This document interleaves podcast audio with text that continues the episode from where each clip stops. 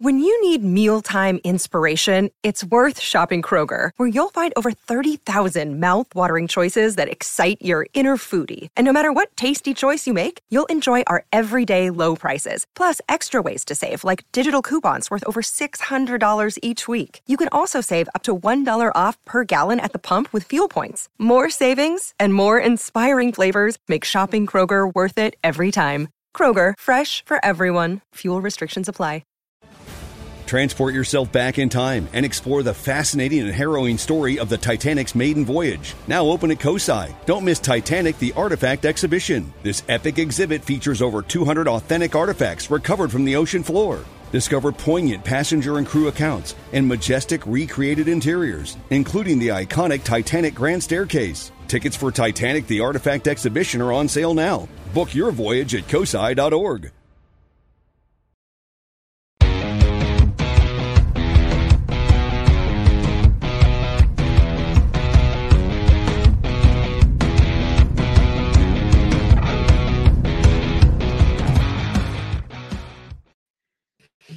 Hi there, and welcome to the Wednesday warm up for everybody tuning in live. Um, today, I've got a couple of fantastic guests. As always, I'm joined by Scott Mitchell. How are you, Scott?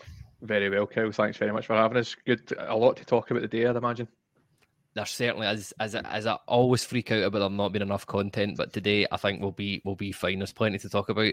And Ben, you are fresh from covering the Milk Cup for us over in Northern Ireland. How are you? And do you want to tell us a wee bit about your experience of uh, covering the uh, the Milk Cup over there?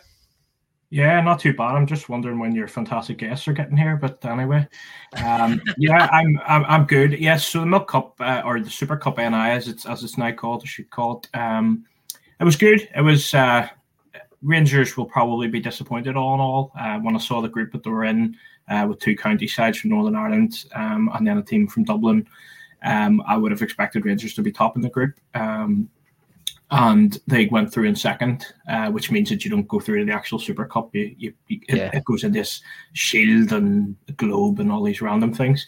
Um, but it'll have been a good experience for them. Um, one player that I must say uh, stood out quite quite quite a lot um, was Christopher Eadie um, up front, who scored a hat trick in one game. And at one point, Rangers had only four goals in the in the tournament, and he had scored them all. Um, and really good fin- really good finishes, I must say. Um, he's only sixteen and I don't know how he's only 16 because he's I mean he must be six two easily.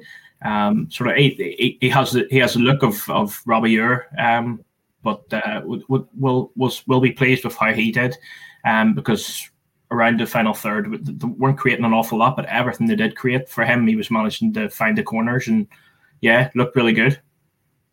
Yeah, no, glad to hear it. So basically, what you're telling us is that that's the next player that Rangers should be sponsoring after our. Uh, sorry, that this is Ibrox should be sponsoring at Rangers after our seemingly successful, well, so far, sponsorship of, of Thompson, Shaka, and the B team. And I will mention them every podcast because that's free goals and free games. But yeah, it sounds like you had a real fantastic time over there. And, you know, th- thanks for thanks for covering that for, for everybody, Ben. Yeah, no, um, it was really enjoyable. Fantastic. So, yeah, listen, as we said, uh, there's plenty to talk about. I think there's only one place to start, and that is it looks all but confirmed that Jose Cifuentes will be joining Rangers. Um, we're hearing it looks like it might be tomorrow, um, Friday at the latest. Uh, Beale's basically been dropping hints left, right, and centre for the past uh, couple of weeks now, and I think he just as well came out in the the open day training session yesterday and said uh, track flights into Glasgow. So I'm, I'm, I'm sure there's somebody out there doing that. Um, but by all accounts, he's here. Um, we'll we'll get into his background. We'll see how he's done from LA and how, will, he fits into this current Rangers setup. Obviously, there's rumours flying about at the minute linking Sakala to Saudi Arabia. By all accounts, it seems like he's been told that he's surplus to requirement at Rangers and he's been told to find a new club. We'll see if what we get the guy's valuation on him and, and if we think that the money that's been offered for him is fair. Um, I think we'll have to acknowledge the fact that Lee Wallace was mentioned yesterday by, by the Rangers socials. I think since since he left, to be honest, um, which is great news, and uh, we'll see what the guys think about that. Um, also, have a wee word on the open day, and obviously, we'll have a look ahead to the game against Kilmarnock And Scott Mitchell, I believe that you are watching the the Genk Servette game in the background for us, so we will keep everybody up to date with what's the scores currently on that, Scott. Uh, it's currently 1 1, there's two each in aggregate. Uh, there's ball boys kicking the balls across the pitch at the minute. It's an absolutely fantastic game to watch. Uh, Man sent off for Servette, by the way, um, I should say. So Genk are probably the favourites going into the second half, but I'll keep you all posted. Fantastic. Um, but listen, Scott, I will s- stick with you um, on this day today as a happy 55th birthday to former Rangers player Russell Latapy. He's a bit like yourself, was known a wee bit of a, a party boy at the club. Um, you trying to say you're not a party boy? I mean, I don't think anybody at the club thinks I'm a party boy. Um, no, I, I Russell Latapy. I was doing a bit of homework on Russell Latapy when when I saw that he was on the on this day because I knew that you would mention it tonight. Um, his probably defining characteristic as being a party boy. I think he was sacked from Hibs for doing just that, I um, going out at night with Dwight Yorke. That's um, so yeah, and that's how he ended up at Rangers. My defining memory of Russell Latapy, not on the pitch, um, it's when he played for Falkirk. I remember him sitting at the side on the cycling machines, getting himself warmed up to come on against Rangers. That's that's my defining memory of Russell Latapy. But yeah, probably a cult hero. Did maybe more off the pitch than he did on the pitch at Rangers. But you know, he's one of these that just I think whenever you mention him, especially to somebody like my dad's age, they always say he's a fantastic football player. Probably could have done a lot more in his time here, but he was what early to mid thirties at the time we signed him, and at that point, that was that was a declining age at that point in, in football.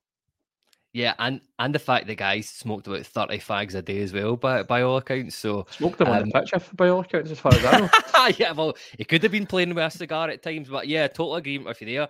I just eh, you're right. He was coming at Rangers towards the end of his career. I think he actually left us when he was about 34, 35, something like that. Um, but it's it, it was just his. It, I just loved his his nonchalant attitude and his ability just to just didn't really care when he was playing football. And I always remember that there was a white Nike top, I'm sure it was, with with NTL broadband written on it. And I, remember a, a, a, couple of people kicking about where I live that used to have randomly used to have Latapy 20 on the back of their shirts. But uh, but there we go. Um, and look, Ben, I'll come to you next on the, the, the next on this day. Uh, it was Rangers defeated NK Maribor I do not know how many times we've either played Malmo or Maribor in a in a Champions League qualifying game.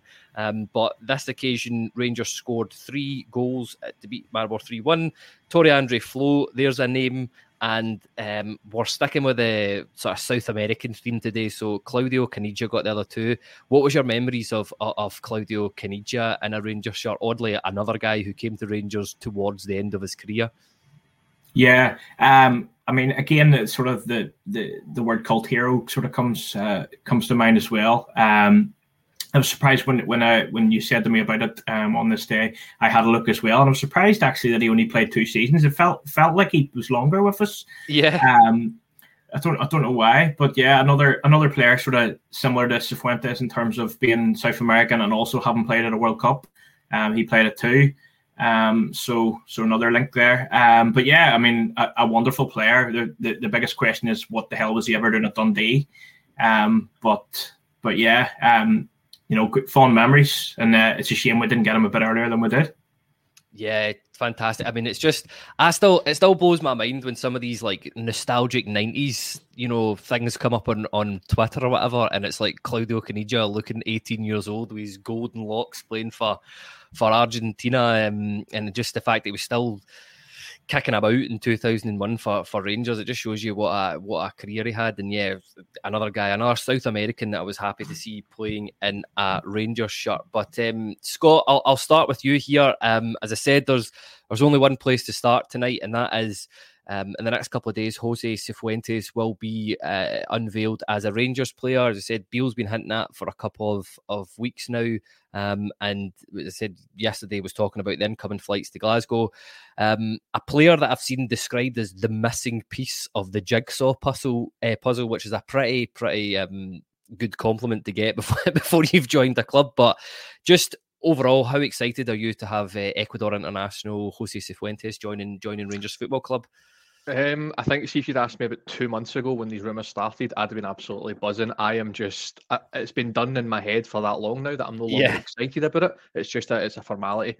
Um, I've been a big fan of Cifuentes. I actually, this is this is where I get my excitement from. I signed him for us on, on Football Manager at the start of the season, and he was an absolute revelation. Um, and since he's been linked with us, I've just been so excited. I've been watching games. Um, I've been looking at his stats. He just looks like a different caliber and type of football than what we've got in that midfield currently. I think if you look at him compared to someone like Raskin, even someone like Kieran Dow, who's just come in a word on Kieran Dowell for just a second has been a revelation. I think. I think he looks brilliant in that midfield. Um, Jose, yeah, Jose Cifuentes just looks like the big powerhouse, the uh, midfielder, the big box to box powerhouse that we really need. He's going to allow players like Nico Raskin just to sit that little bit deeper, do what they do a lot better, and without having to break forward as much. Jose Cifuentes for me, very very excited. Just really want it over and done with now because it's been dragging on for so long. It does feel like about two months since the rumours first started. Yeah, and and Ben, I'll, I'll ask you a very similar question before we sort of dig into the bones behind the the player profile of Jose Cifuentes. But just how excited are you to have a a, a guy, a, you know, another South American player in the, as many days coming to coming to Rangers? You know, seems to have a real pedigree, doing well in a in a half decent league in the MLS. Uh, how are you excited are you for, for this addition to the squad? Yeah, it doesn't seem long ago that uh, all the talk was, oh, we're only signing players from the Championship in England, and, and now we've got you know an Ecuadorian and a Brazilian coming in, um, which is great. You know, and I, think it's gonna it's gonna benefit us in, in so many ways. Um, but but I, I'm very excited for this type of player, for this profile of player.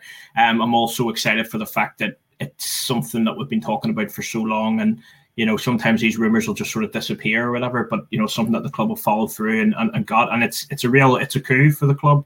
You know, eh, the age profile. You know, he's an international. Um, he seems to be what something a little bit different, as Scott said there. Um, that that we, that we need in the midfield. We need we need that little bit of variety in there. Um, because I feel like for the last few years we've had too much that have been very similar and can do similar things. Um, and and you know if he's to go so far, the two the two midfielders that came in in, in Cantwell and Raskin, you know, and again at low fees, and this is another one at low fee. Um, that that's come in, and, and if there anything on, on what Beale has brought in so far, if he if he lives up to that, you know, it's a fantastic addition. Um, and, and credit credit to Beale for identifying whoever's identified these three players as well to be able to get them um, you know, because if these players have two, three years left in their contracts, you know, Rangers are they're, they're out of the market for us. There's, there's no chance we're getting them. You know, so to be able to bring in those type of players, I think I think it's fantastic, and you know, it's it's very exciting times. Yeah, I think you've hit on a fantastic point there in terms of I was expecting this transfer window to be a lot of players from the championship, and it is nice to see that we're we're looking at further afield in, in terms of uh, LAFC and and bringing guys over uh, from the MLS. But Scott, the, the next point that I, will ask you here is uh, how good a deal do you think this is for Rangers, given that, okay, we know that it's well documented that it's been going for a long, long time. Beale revealed a, a, a few weeks ago that uh, he'd actually signed them on a, a pre contract. Um, but by all accounts, looks like it's a four year deal um, worth about 1.2 million pounds, uh, and a guy who I've seen his, his real term value being about 12 to 10 million pounds. I know you can you can make of that what you will, but um, uh, the, all that and convincing a guy to move from Elliot to Govan, it's it's no mean feat. So, what have you made of the deal earlier on? And, and has something happened in that other game by the looks of your face? Because I, I don't see you reacting to my chat like that very often. No, I'm, I'm, I'm listening to both, mate. Um, so Genk have just went 2 1 up. Um, I think it's going to VAR, so I'll let you know the update on that once it's sorted. I've not got the volume on, so I can't actually hear what's going on. Cracking head at the back post, though.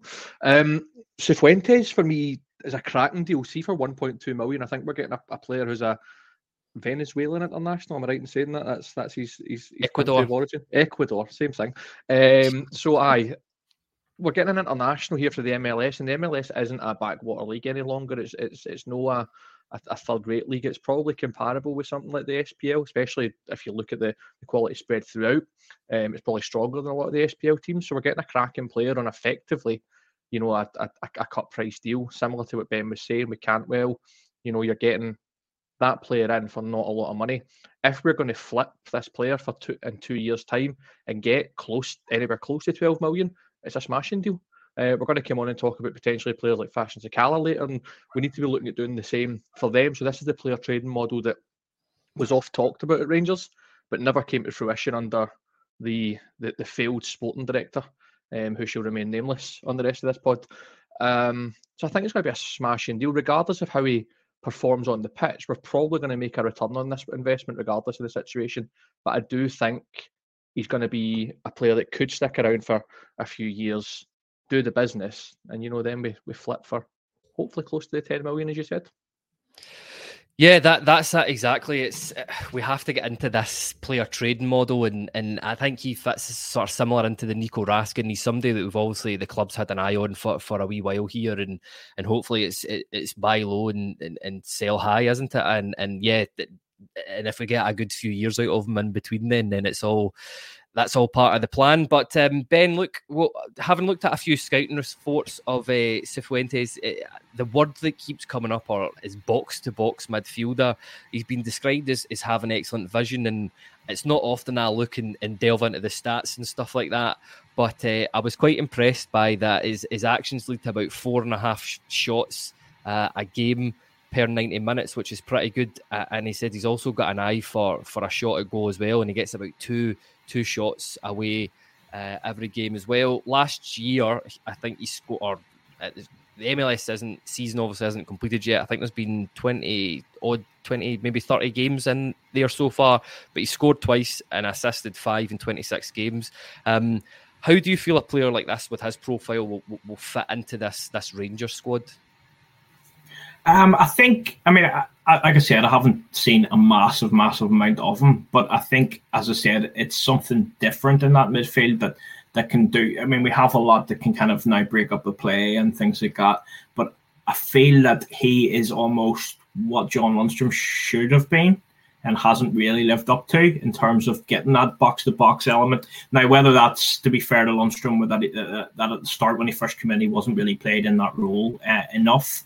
Um, or some would say we didn't use him correctly, but I, I feel like Cifuentes is something that can sort of just keep us ticking ticking along and can um, create those opportunities that maybe maybe a, a, sort of more pragmatic midfield that we have had of late just doesn't doesn't manage to. And, and, given the fact that we've got players like like Cantwell in there, um, to be able to, to link up with them, or or the um Samers as, as he's become known now, um, also um is he is he able to to benefit off, and and you know we, we've got new a new front line, so having somebody in there that is able to. Uh, create is able to make opportunities and, and, and isn't afraid to have a shot himself um, is something that we need. Um, and, and by all accounts, from what I've seen, which isn't again, as I said, a whole lot, but he's, he's able to do the, the dirty work and the defensive work as well. Um, so when he seems to be the whole package. Yeah, that, that's that's it. I mean, in, in terms of um, again having a look closely at him here, and, and, I'll come on to you for for the next wee point here, Scott. Um, it said that, that that's maybe the part of his game that, that's, that's not as strong as, as the defensive side of things. Um, I've seen that his one v one uh, you know take ons with opponents is, is very good in terms of going forward and defending.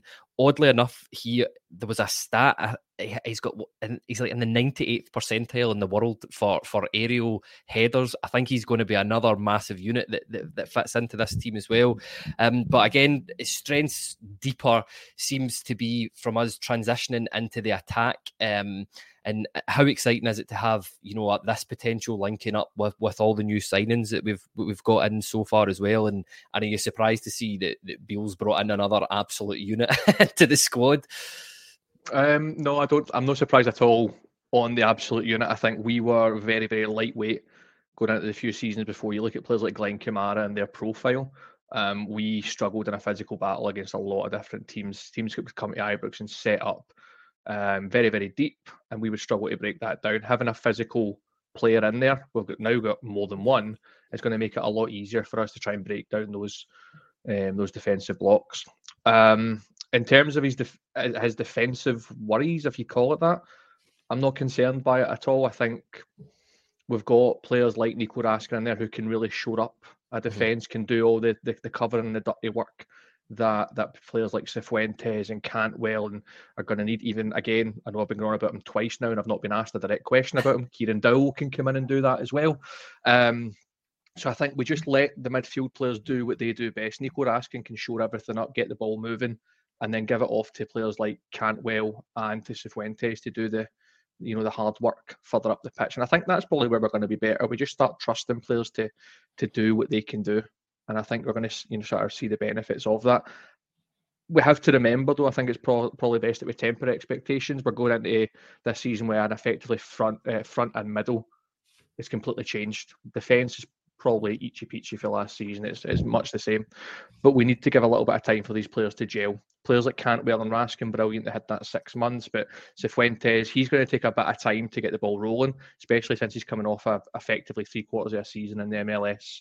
Um, and I, think we looked at a stat a few months ago, or a few weeks ago, where he played for LA Galaxy one night and then two nights later he was playing international games.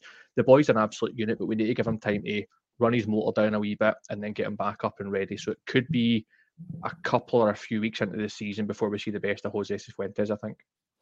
Yeah, Scott, you've you've led me on to my next point really, really nicely there for, for Ben. You know, uh, Scott's told us what he thinks here about about the about him not having a pre-season. But do you share any concerns, or do you have any concerns that he's not got a pre-season? Um, and and what do you think? Do you think he'll just basically go straight into the squad, or do you think, like Scott, there'll be a few weeks before he's he's fully integrated into the Rangers first team? Yeah, I'm not. I'm not overly worried about the whole not having a preseason because he's basically in his season. Um, I'm worried. Well, not worried, but I feel that I agree with Scott in terms of I don't think he can be just thrown straight in. Um, the only way that I see us potentially doing that would be if we needed him for say a second leg of the Champions League um, qualifiers, but then he may come back out again. Um, you know, it may be using him just at this minute in time when when needed until he's sort of settled in and adjusted. Um, but I, I, I, if he was to go in soon and stay in, he's going to need a break at some point because he's basically had you know his season and is coming straight into us. So I think I think we we've got to sort of temper our expectations. I think he's going to be a brilliant player and asset, but I think there is going to come a point where we're going to have to we're going to have to be clever about how we use him. But but this is why it's it's good. Um, it's another reason why it's good to have a signing like this as well because it, it not only are we going to be able to pick and choose because we have options now, we're going to be able to choose how to integrate him, when to use him, when not. But it's also less pressure on the likes of Ryan Jack. You know, you could you could have Ryan Jack used a little bit less if you've got if you've got these options as opposed to what we've had before. Um, but yeah, I think that I think that I don't think it's in any way realistic to expect him to just come in, hit the ground running, and, and stay there for the rest of the season. I think he's going to take time. Um, it's a shame we didn't get him in a couple of weeks ago, but you know we are where we are, and I, I, I feel I feel that you know given time and given patience, which is something that we, we sometimes struggle you know, with as a fan base, um, as do all football fans. But I think you know I think that if we're patient, you know, we, we've got a real gem on our hands. Yeah, that's, you just assume the Rangers supporters are going to be patient there, Ben, because that's a that's a big, big, big assumption there. But um, yeah, there's a couple of comments coming in here. Stephen Fay says that uh, Cifuentes' last game was was ten days ago, I think. So I suppose he is having a wee break. And RFC seventy two says, you know, very similar. A wee break from is probably the best case scenario. Let him ch- recharge the batteries and be ready to go straight away. Um, look, Scott, the the next question here is I don't want to say it's off topic, but it's something that I think is, is important to mention here, and is how do you think Beale's experience as a coach, um, especially at, at Sao Paulo? I think he was assistant manager at Sao Paulo for a couple of years, and how important is that going to be um, to to help a guy like Cifuentes integrate into the squad because I know it's been you know banded about in the past especially South Americans, even though we've had quite a few successful ones. You look at Morelos, um, Amato, Caniggia, who we've mentioned there, um, but obviously we've brought in Danilo and Cifuentes this year. How important do you think his understanding of of sort of South American culture is going to help them, you know, settle in Scotland and play in the SPFL? Um, I think for Danilo it might be a bigger um, a, a, bigger thing for him than it is going to be for Cifuentes. Um, Beale obviously speaks or understands a, a wee bit of Portuguese, so he's going to have that that language barrier is not going to be there between the two players. Um, for Cifuentes, I'd imagine his main language is Spanish. I'd, I'd probably assume based on where he's from. Si, senor, thank you. Yes. Um, so I, I don't know how much that's going to have and. I don't know what the cultural differences are between um, Ecuador and Brazil, but I'd imagine they're as vast as between Scotland and England. So I don't know if it's going to have much of an influence on True. on him. But we have now got probably a multinational backroom uh, not backroom, sorry, a multinational squad where players should be able to come in and fit in with a little bit of ease. I don't imagine, based on everything that the players that have signed already have said about Beale, Beale will have done his homework. He'll know that Jose Cifuentes is going to fit into this Rangers squad, and it's 2 2, by the way, so I've just equalised. Oh. Um, there we go, breaking news. Uh, might go to VAR. But Jose Cifuentes, I don't know how much an influence that's going to have on him, um, and we can just close off with that. I think that was fair enough. That was a, a very, very diplomatic answer there, Scott Mitchell, and I, I take my hat off to you for that one. Um, but look, I think that the last question I'll ask you, Ben, just before we, we move on to topics um, other than Jose Cifuentes, but um, it's been touched on a wee bit there by Scott Mitchell. He thinks he'll link up well with with Raskin and Dowell in particular. What other players do you think that he will link up with, and and how do you think that all the Rangers midfielders are going to be kept happy. And I'm just going to bring up this wee comment. Um, here was it here? Where was it there? It was uh, there we go. It's William there says what I've seen of Cifuentes. He linked up with Vela really well. I think he could do the same with Danilo, and that is a very very exciting prospect and something that I hadn't considered before. But, but what combinations can you see linking up well with, with Jose coming in? Yeah, I mean, I suppose it depends on where we play him. Um, I, I feel like he's being brought in for us to play that wee bit deeper.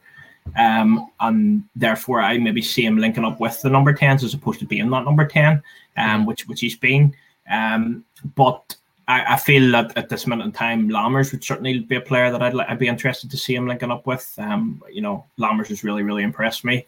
Yeah. Um, so so I'd like to see that. I mean, certainly Danilo too. Depend on depend on how we're playing, what we're playing. Um, you know, if if say we were playing Danilo that little bit off off Dessers, then then you'd be looking at them to be linking up there. Um, again, Todd Cantwell linking up with a player of this ability as well. Raskin, you know, um, I I think Kieran Dowell has really really impressed me as well. Um, you know, which is not something I expected. Um, but you know, his work work rate, his his tenacity, getting stuck in has really impressed me. Um, and, and maybe he's the type of player that could be in there and could allow um, Cifuentes to, to get forward a bit more and be be linking up that further bit up the up the field. Um, but yeah, I think I think with a variety of players that'll be able to link up. And I mean, good good players are like Cifuentes are going to make those around them much better. Um, you know, so even if it's Ryan Jack in there, I, you know, I always feel like Ryan Jack makes the players around him a lot better because he, he, he gives them that cover. Um, but it's it's going to be difficult, I think, to, to keep them all happy. Um, although with the likes of Ryan Jack, uh, he if if he's fit, then then fair enough. But you know, if, if he ends up injured again, um, keeping him happy won't be a problem, will it? But um, I'm hoping yeah. that's not the case. Yeah, that's exactly. Uh, I'm trying not to mention the words injuries at all in any of these sort of podcasts before we get into the, the season proper. But yeah, I, I, totally agree with you. I think there's potential there that he could link up well with with a number of players in our squad, and and as you said, especially if we're going to be having sort of two wide tens as as it's called. I think that's where his his key positioning lies and in supporting them. But look, listen, I think we could talk about Cifuentes for the whole podcast, but I'm going to change it on to something different here, Scott Mitchell, and that is um, a, a player that's I don't think I've known a player in a long time to have polarized the Rangers support so much and Fashion Sakala Jr. Uh, there's, you know, there's both uh, ends of the spectrum here in, in this podcast with people that absolutely love him, and then you've got people like Scott Patterson that just want him out of the club as, as quickly as possible. Um, but by all accounts, it's been told that he's he, or he's been told to, to look for a new club. It, it looks like it, yesterday, I think it was rumored about three million. I think we're seeing figures around about four million sort of emerging in the last sort of few hours here. But where do you value a player like Fashion Sakala, especially considering I think one of the key things is that he's got about I think it's 38 goal assists and about 60 odd games for Rangers, which is crazy numbers for me. It's mental numbers, um, genuinely, and I think if if any team were to look at Fashion Sakala just based on numbers, then they'd think, "Wow, we're getting an absolute steal here." If, if the figure is four million, as soon as you watch Fashion Sakala for more than five minutes, you realise maybe four million isn't a bad deal. I think the truth probably lies somewhere in the middle um, everybody's thoughts here. I know it is polarising opinions. I've got I've got a couple of pals who absolutely despise Fashion Sakala. I'm on the fence a wee bit. I think his his productiveness, as you've mentioned already, there is is probably second to probably none in last season's squad. If I'm totally honest, he was the player who was getting us the goals when the goals were drying up. Um, aside from Cantwell, obviously there is, but I'd be happy to see him go for four million pounds. I think that's probably a fair figure, considering we got the guy for free. Let's be honest, we're flipping him for four million pounds. We're getting rid of a player who isn't going to set the world alight at Rangers. Anytime I'm, his name is mentioned, I just remember the two absolute sitters against Celtic. Um, so I'd be happy to see him go for four million, but I would also miss him. Yeah, that's it as well. I can't believe you've not mentioned the hat trick against Motherwell in the six one game. Surely that's got to be up there when you think of Fashion Sakala. No. no, that's all. No, I'm I'm in total agreement with you. When when you when you do mention the name Fashion Sakala, it's normally the next thing that come out people's mouth is how did he not score those two open goals against against the other half of the city, basically. But Ben, you know, I'm a bit conflicted about this myself when when you look at the numbers, they, are phenomenal. But I have never been frustrated as much in my life at a player that, that, that's played at Ibrox. But then again, on the other hand, I've been very critical of the club and on previous podcasts saying about this the player trading model um, and and how we need to keep that going. But this surely is exactly the type of of sort of flips that we've not been making in the past few years, as buying somebody in or getting somebody in for free having them play for Rangers a couple of seasons. And okay, he's not going to be a, a Calvin Bassey, a, a 20, 25 million pound transfer player. Uh, I don't think anybody was expecting that, but three, four million is that is that about right for Sakala? And, and do you think that we should let him go for that? My valuation of Sakala changes every 15 minutes that he's on the pitch because he'll do something brilliant and then he'll run off and hit run into the corner flag or something. Yeah. Um, you know, but do I think three million is enough? No, I don't. Um, given those, I mean, I, am personally, I'm happy to happy to see him leaving. Um, I think that we're trying to move on from the the the, the sort of period of, of failure, really, um, and trying to trying to move on. And, and when I think of him, I, I think of those two open open goal misses in, in, in the biggest games for us. Um, and and those are failures essentially. Um, you know, we, we, we could be sitting with with one or two trophies if if those simple things had gone in. And, and can you rely on him no you can't. He can do things that, that make him look brilliant but but most of the time you're thinking no no. And even even I am watching some of the friendlies there when he came on against Newcastle there was a couple of things where he just was running like I don't know where he, he doesn't know where he's going himself when he's running with a ball. Um so so no um I think I think given his numbers and given the market that we're looking at, the Saudi market where everything's inflated, I think three million is not enough. Um, you know, at the same time, get, get getting a player in for free and moving them on and making decent profit is good for a player that's not going to impact us and is not going to play. I can't see how he features at all. Um, you know, I think Sima's ahead of him now as well. Um, so I don't I don't see so where he comes in. I'd be looking at maybe four four and a half million, and and I'd be happy enough. Um, and, and and I think it's it's it's good business, and I think it's it's time for him to move on. Yeah. Yeah, I think I think that's where a, a lot of the support are, um, other than the ones that, that's basically willing them to to drive them to, to Saudi Arabia themselves. But Scott Stephen nineteen here says, "I like fashion, but let's be honest, we need a guy who would take the chances. He missed chances against Celtic. We'll win nothing again if he's the kind that player we are relying on. Three million pounds is good business, and really hard to disagree with anything you've said there. But it brings me on to, to my next point, Scott Mitchell here, and, and it's almost like RFC 72 has been having a wee look at my agenda for tonight. But he says if we get rid of Sakala, uh, Matondo right, do we bring in a, a, left wing for some width with Sima on the other side? Where does this leave? I mean, it, look, it all but looks like Scott Wright's another one that's going to be out the door. Obviously, we'd agreed a, a 500k fee for uh, Scott Wright with I, I can't I cannot pronounce that Turkish t- uh, team's name, but um, th- if we sell Sakala, to me that only leaves us with Matondo, who's got a bit of pace um, in there. Is this a Rangers now going to have to go out and get another player, or or is this, or where do you lie in this whole whole uh, issue here? Um, I think firstly Scott Wright will be going to Someonespor. Probably that'll be the, the name of the, the team that he goes for. Um, no, I don't think we really do. I think one of the, the, the big proponents of, of Rangers under Gerrard, if we all want to think back to that, was the, the two wide tens. And despite the fact we don't have a lot of wingers, Matondo would be the last one probably that I could think of. We've got lots of players that could play in that wide 10 role. Todd Cantwell, Kieran Dowell. Beale mentioned in his last interview that these players all want to play a bit more forward in the forward line. So we could potentially move to two tens, uh, sorry, three tens and two wide tens as well. Mm-hmm. Um, so I don't think we do need to go and get any more forward line um, players, if I'm totally honest. I think after this, the, the thing that we probably want, and I, I, it looks like the manager wants, is probably a left-sided centre half, potentially some reinforcements in the at the left back position as well.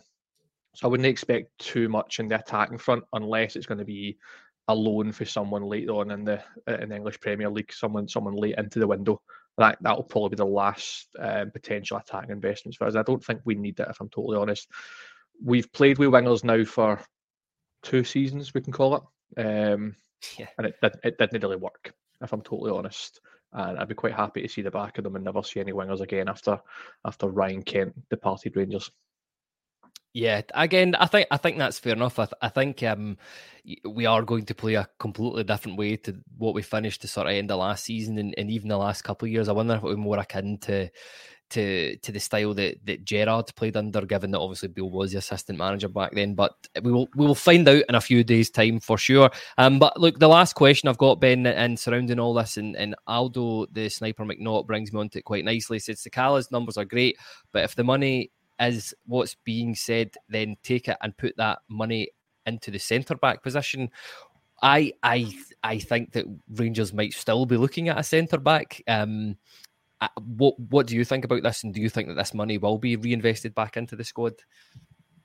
Yeah, eh, we absolutely have to be looking at a centre back. I think we're looking at a centre back whether Sakala goes or not. Um, and I think if if you were to say now you can keep Sakala and not have a centre back, which which adds more value to our team or, or which is more important for our team right now, and, and centre back is without doubt gonna gonna be more beneficial to us.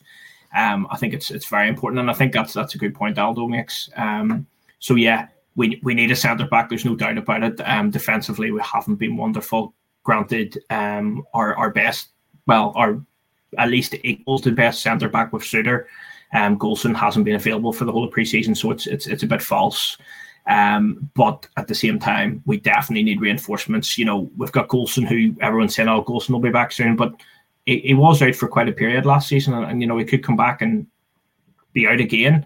Um, and and and if that is the case, we we are not equipped um, to deal with that over for a long term basis.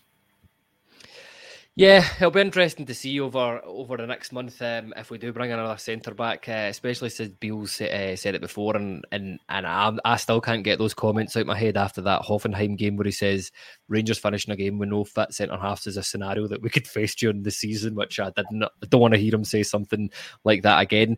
But um, again, just just to change topic here, Scott, and, and something that I must say, I was really really really happy uh, with the club on this point yesterday it was obviously the first official day that James Bisgrove's taken up the mantle of Rangers CEO, uh, and it was a very, very interesting social media announcement that I certainly wasn't expecting. But the club wished former Rangers captain Lee Wallace a happy birthday, a man who, in my opinion, regardless of what's going on be- behind the scenes, deserves recognition of the club. And and I, I don't know if I'm just putting two and two together, but it's nice to see that the new CEOs come in something that a lot of Rangers supporters have been asking for for a long time. But uh, uh certainly, guys like like you and I, we are of that generation that Lee Wallace did mean a lot to us and, and was a guy that, that stuck by the club. Are you happy that the club finally gave him some recognition in social media?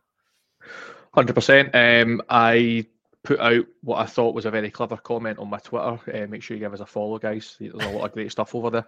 Um, but obviously, I, I, soon realised that everybody else had the same thought. The club has finally acknowledged Lee Wallace's existence after what is it, five, six years easily. Um, I think it's been quite disgusting how Lee Wallace has been treated. Um, the man is a, an ex-Rangers captain, regardless of what happened and the, the sort of acrimonious terms of his leaving. Kenny Miller is now recognised by the club and has been for a while. Um, it was almost 3 2 Genk there, ball cleared off the line. Um, so I believe that Lee Wallace should have had some sort of acknowledgement prior to this, but you're right, there's been a few departures at boardroom level that potentially meant that it was fair game to mention Lee Wallace again. For me, he won't go down as a Rangers legend. that's a different debate that anybody can get into, right? It, it, it won't. Um, but he's definitely um, maybe an echelon just below that for me. I think Lee Wallace is a fantastic yeah. servant to Rangers Football Club. He could have went and played at a higher level. He stuck with the club when when fans, some of whom have returned to Rangers, um, walked out quicker than the door would open.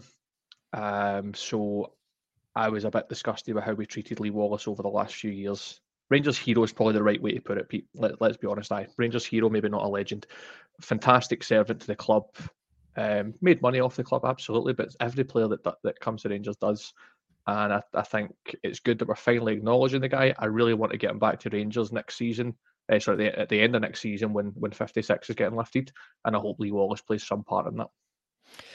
Yeah, again, fantastic answers you've given there, Scott. I think I agree with you. I think Pete Lawrence has summed it up quite nicely there. He is a Rangers hero. It's it, you know you often find that a lot of guys come to Rangers and and you know it, it, benefits their career. But I think in this instance, he he sacrificed his career to continue playing for Rangers Football Club, and I do not think there are many players that we've had under our 151, 52 year history that that that can they can honestly say that about. So yeah, I take my hat off to, to Lee Wallace, and yeah, I'm glad the club finally gave him a bit of recognition that he deserved.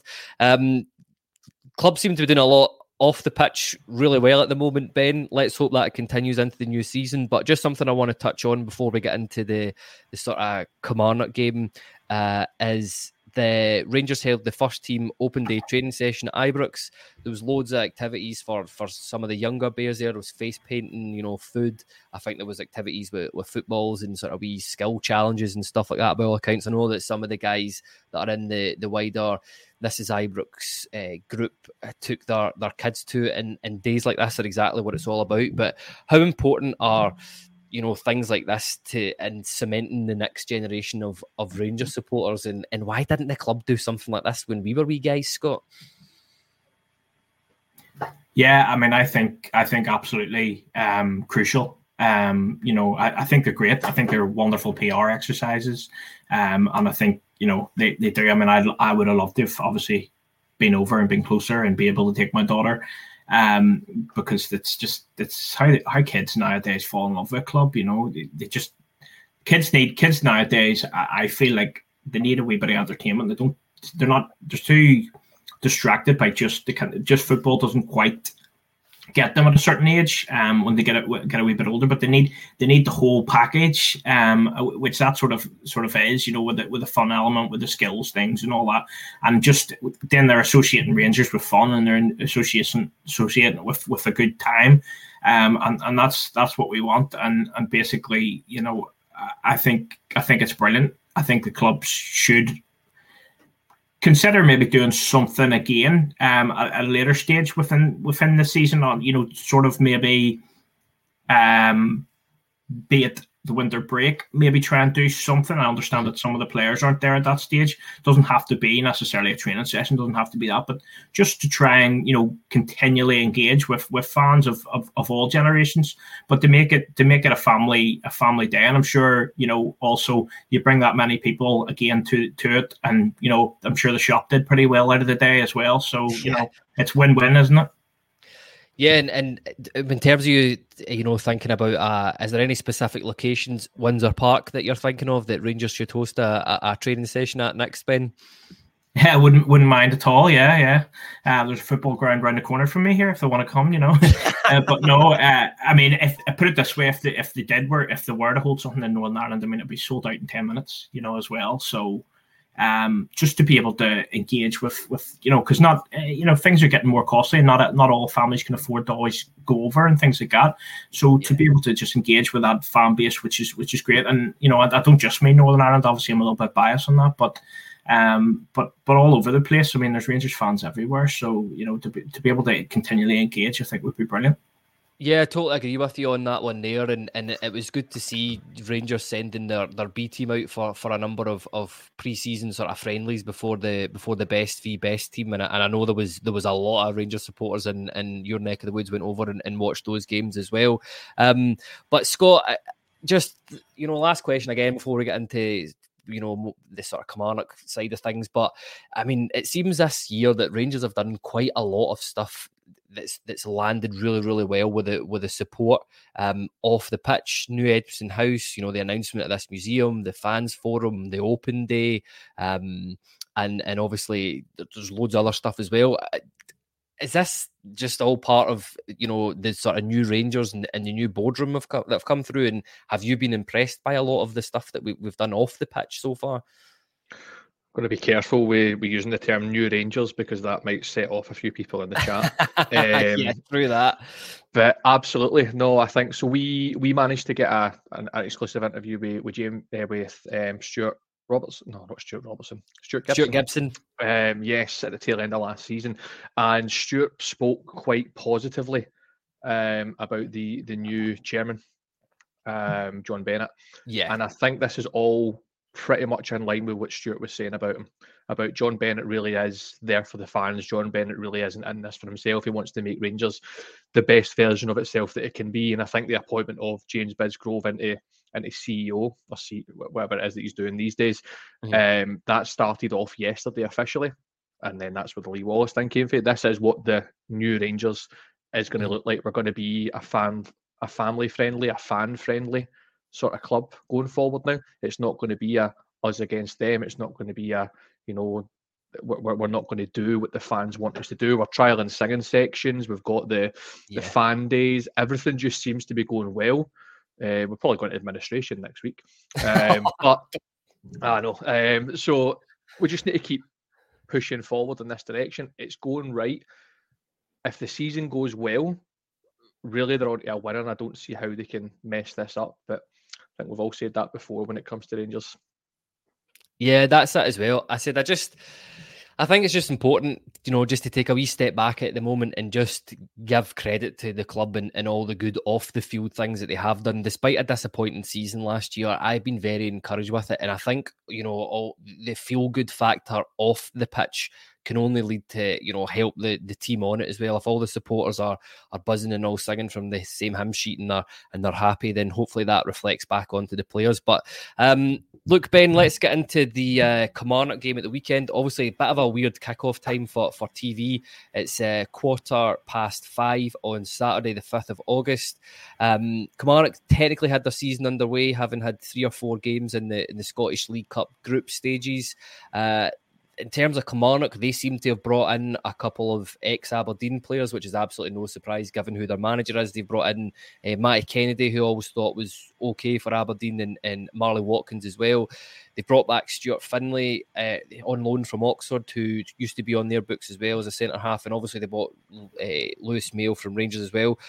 Firstly, what are you expecting on the opening day of the season from a from a Derek McInnes team?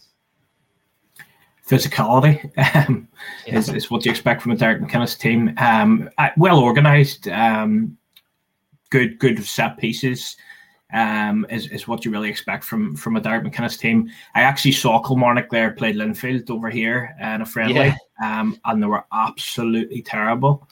Um, it was Linfield beat them one 0 um, It was going on going on six really, um, but I mean preseason friendlies, as we've already said, don't don't necessarily tell the whole story. Um, but I really, really expect them to, to be in our faces and to be to be physical and, and, and to be hard to break down. Really, is what what what you expect from them. Um, but that's what we really are going to expect for ninety nine percent of the season, isn't it? That's it exactly. And and Scott Mitchell, are you expecting you know much of the same against Kilmarnock, big physical side, and you know it's certainly one thing that's been levelled at Rangers this year that we are now also a, a, very big physical side. And how do you see see that lining up? And are you excited to uh, for us to put our test against sort of hammer swingers first first game of the season? Yeah, so I think in terms of how we will be able to match up against Killie, I think we're now better equipped than we've ever been for sort of these first day um, games, I think we're going to be able to combat the hammer throws that they've brought in um, from Aberdeen, especially. I'm not especially worried about Killie. Um, we, we, mentioned earlier on about the potential of us struggling at the centre back area. Uh, Kilmarnock have got like one half decent striker in, in the boy Vassell. Um, and then the next best striker is somebody called Bobby Wales. Never heard there. Um, so I don't see us having too much problem there. Watch them beat us 1 0. Um, but I think we'll be a lot better equipped. I think we just need to hit the ground running, and the f- opening six to eight games minus the old firm game should hopefully be pretty easy sailing for us. We've been dealt a pretty simple card. Um, and if we can't hit the ball running and kind of take maximum points for the majority of these games, then we don't deserve to win the league. Realistically, I'd expect us to go into September with, with maximum points, hopefully. Um, but this game in itself, I'm going to go for an early prediction here, Kyle. You've not asked me yet. I'm going to say 3 1 Rangers. Oh, that I'd listen. I'd, I'd, take that all day long. I think uh, Ross and myself were were at the last commandment game, and it, I think that was the score the, the last time. So, so I'd, I would absolutely love it if that was the case. But Ben, look in terms of team lineups going into the Killie game, uh, it's not been confirmed yet. Obviously, looking at the defence, that's the sort of first area I want to look at. I'm I'm just assuming we're all going to say Butland's playing in goals. Right, that's McGregor for me. Come on. I said there's I know there's some members of the support that would still have him back in there. So um yeah, but um it, I think the defence, I think that's the bit we could arguably spend the, the longest amount talking about team lineup. Um myself, I've gone for Tav at right back, Souttar, Davies, and and and I don't want him playing at left back, but I, I think Beale will go with Barisic at left back. Um how do you think the defence will line up? I, I'm I'm the same as you. I think I would play Yilmaz, but I think he will play. Uh, he will play Borna, um, just because he's tried and tested there, um, played on that pitch, and you know Yilmaz is still plenty to to improve on and learn. Um, so yeah, I, I, think probably the same as you. I've gone for the same centre backs because Goldson's far too early for, um, and especially you don't want to come have him come in uh, play now, even if he was you know eighty percent ready, and then and then potentially pick up a knock and be out of the Champions League game. So yeah, same defense as you, really. Um, that's what I think. No, that's fair enough. And and Scott Mitchell, we did see Goldson involved in training yesterday, and as, as always with, with social media rumors, I know a certain Reese posted something into the, the infamous "This is Ibrox" WhatsApp chat earlier on, and it was a guy who'd obviously met Connor Goldson out and about in Glasgow, and he said that he hopes to be fit for for Saturday. Um, would you would you risk Connor Goldson on, on, on, this pitch basically? And I suppose the same question goes for for John Souttar as well. And and where do you stand? And I, I realize I'm asking about 45 million questions here about the defence, but but where do you stand in the left back position as well? Um, so let's let's go number one. Um, so uh, no, Connor Goldson, I would not risk. Um, John Souttar is a slightly different one for me because John Souttar, as far as we know, has been fit all through pre-season. So if there's a risk to be taking, I'm more than happy risking Souttar over Goldson because we know Goldson's been knackered the whole pre-season. Um, yeah. If there's an option not to play either, then we go for it. I have got no concerns over Leon Balogun and Ben Davies at centre half against I'm googling this guy's name. Is it Kyle Vassell? I keep thinking yeah, yeah. Darius Vassell, but that's a, that's an old name, that isn't it? Yeah, that's good. um, so Kyle Vassell, I don't see I don't see Leon Balogun or Ben Davies struggling against that. For left back, is it really a question for me? Um, I would not have Borna Barisic anywhere near a Rangers jersey ever again if I could have my way. Um, I actually think back to the last, I don't know if it was the last command game or the one before it where he got ripped a new one before he got sent off by Daniel Armstrong, was it? And the boy playing right wing for Killie tore Borna to shreds and then stupidly got himself sent off when Borna was on a booking at that point already. Yeah. So if he's to play, I'd much rather Yilmaz up against him. Um, I don't see Borna being able to combat that threat of a of a skillful, tricky, pacey winger up against him. So I I would have Tav, Leon Balogun, Ben Davies, and Red Ridvan Yilmaz, assuming all are fit and ready to play. Yeah, that's fair enough. And, and Ben, I've got one last wee question about the defence. Uh, obviously, uh, the left back area for me has been the biggest concern of pre-season. I, I take, I totally take all points of view in terms of saying that, you know, it's pre-season. We're there to get minutes into the legs, but it is crunch time on on Saturday now. Do you think there is even a chance of Dujon Sterling featuring at left back uh, at all, or, or, or, where do you sit in that? Because I know that when I did the the Sunday pod, I was I was fuming with with the way that the left backs have been playing this this season, and um, I, would written down Dujon Sterling, and I, I don't know. I, I maybe still feel that way that if he was fit, I don't see why we shouldn't be sticking him in there. Yeah, I, I, would just like him to have had a little bit more football in his legs, um, and, and, and they've played with the team during preseason, which which he hasn't. Um, so that, that's why I don't think it's going to happen. Um, I don't think he's going to be in there, but I, I can understand why because I, I'll be honest with you, with with Yilmaz there and Barisic, like I could toss a coin to be be honest at this moment in time of who, who played, and I could see why you would play either of them, um, and I could see why you wouldn't play either of them. So yeah, I could I could understand why you're thinking that, and it is something that crossed my mind. But I feel like I feel like he needs that little bit more time with the team and a wee, wee bit more football in his legs to be going into you know an important game now. Yeah, that's it. And there's a, a comment here from RFC72. He says, If I see Tav Balogun, Davies Barisic, I think I'm actually shit myself before the game and watch the game behind the CD.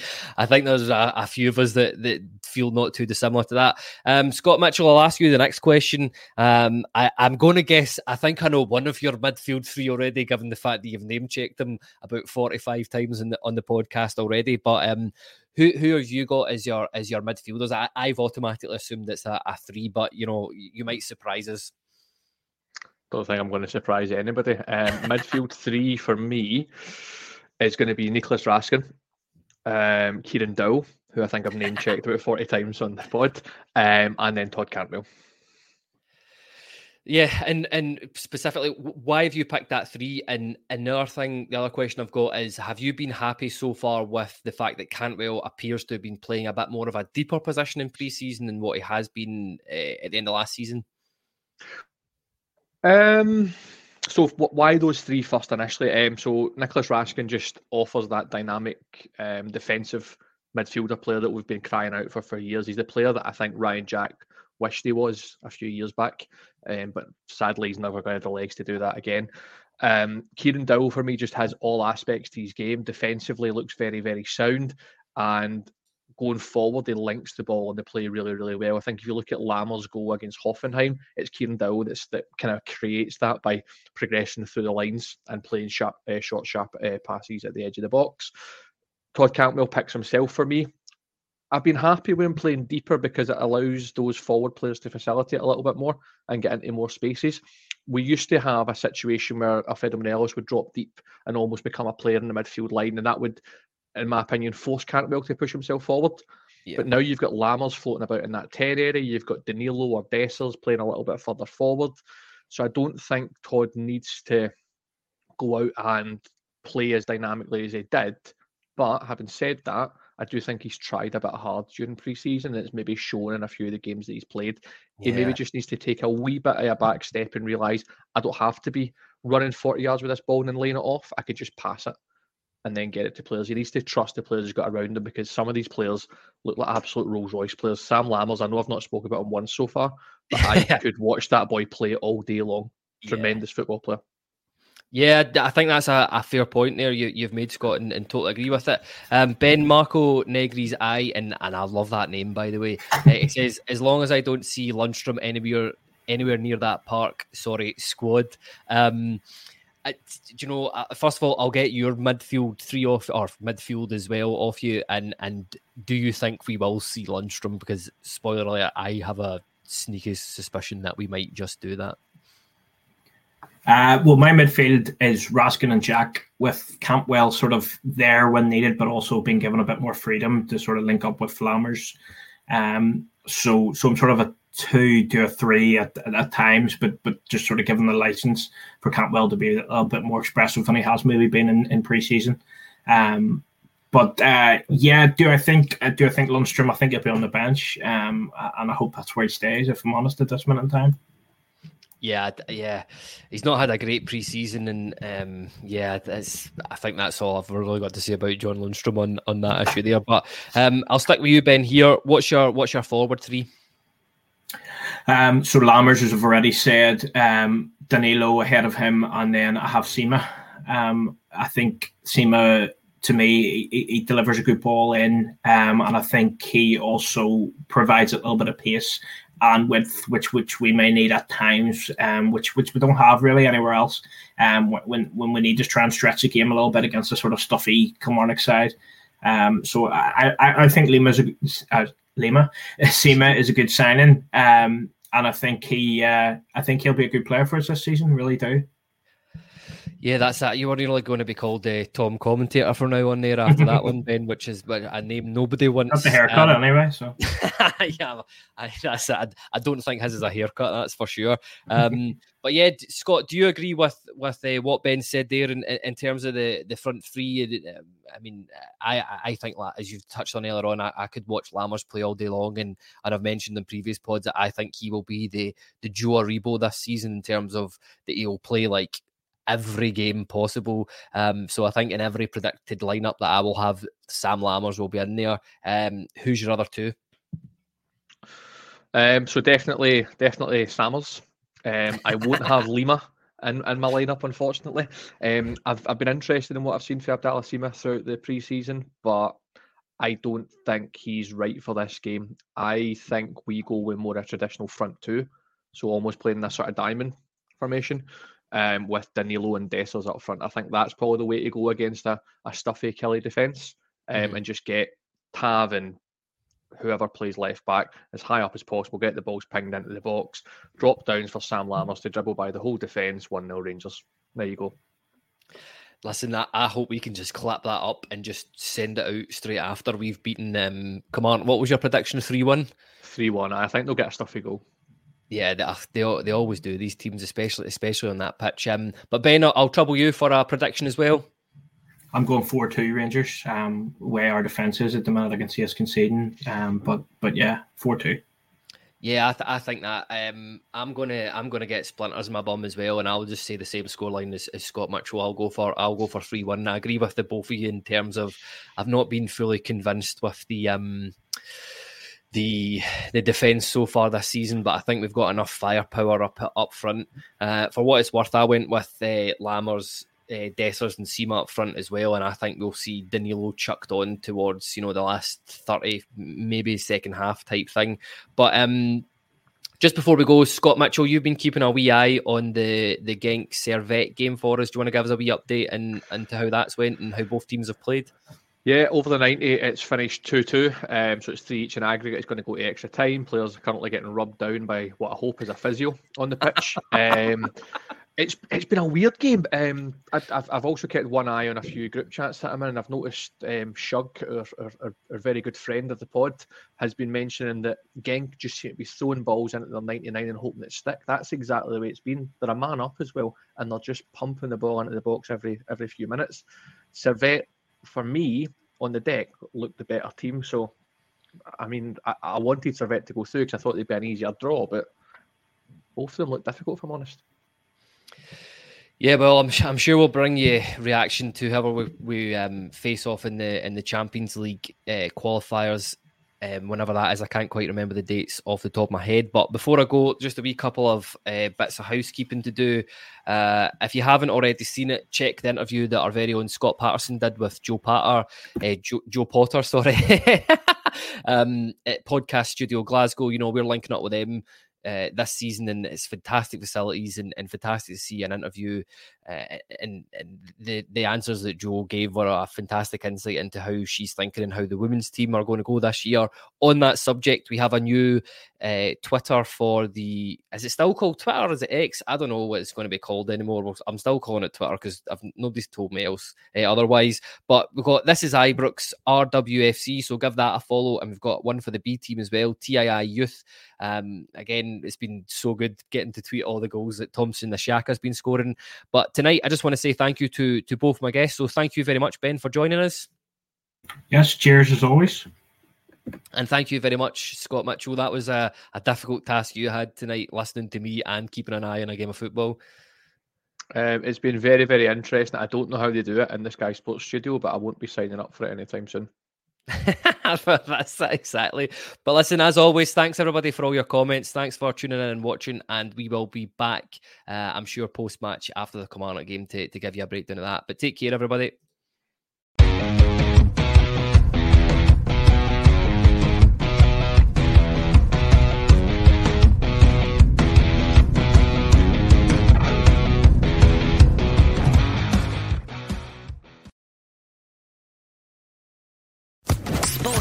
Podcast Network.